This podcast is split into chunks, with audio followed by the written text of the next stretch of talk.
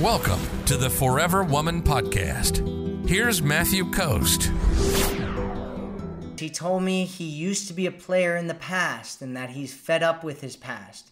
Do you think I can trust him and believe he has changed his goals and the way he sees women? Well, a lot of guys do, right? Like, what ends up happening with most guys that are even players, is at some point they're like, you know how much time it takes to be a player? Like, I don't think you realize this, right? A lot of women don't get it, because for most women, if they want to hook up with somebody, it's pretty easy, right? Send out some text messages, see who wants to come over and Netflix and chill with you, right? And you'll have...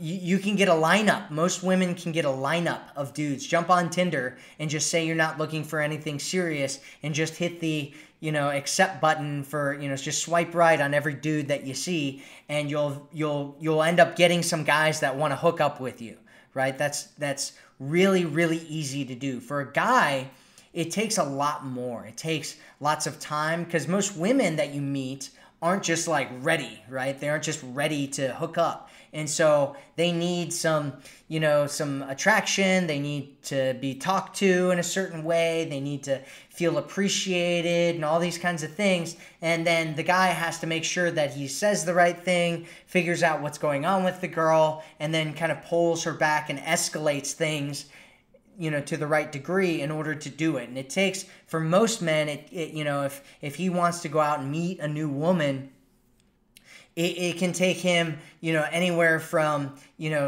many, many hours in a day to, days or even weeks to end up hooking up with a new woman. And so it's really difficult for most men, right? There's like a small minority of men that are around somewhere between like 15 and 20% of men who are like, they're just players and they want to be players for life. And then there's an 80% of men, and most of them are not players. Most of them don't want to be in a, player situation. They don't want to go out and meet new women. It takes up a lot of time. They'd rather be doing anything else with their time, right? And so getting into a relationship makes way more sense for the overwhelming majority of guys out there, even if they've been players in the past.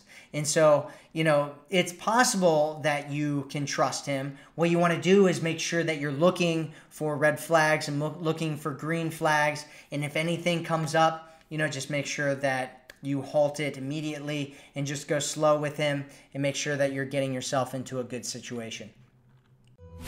If you're ready to attract a man who loves you, sees you, and cherishes you, visit theforeverwomanformula.com right now.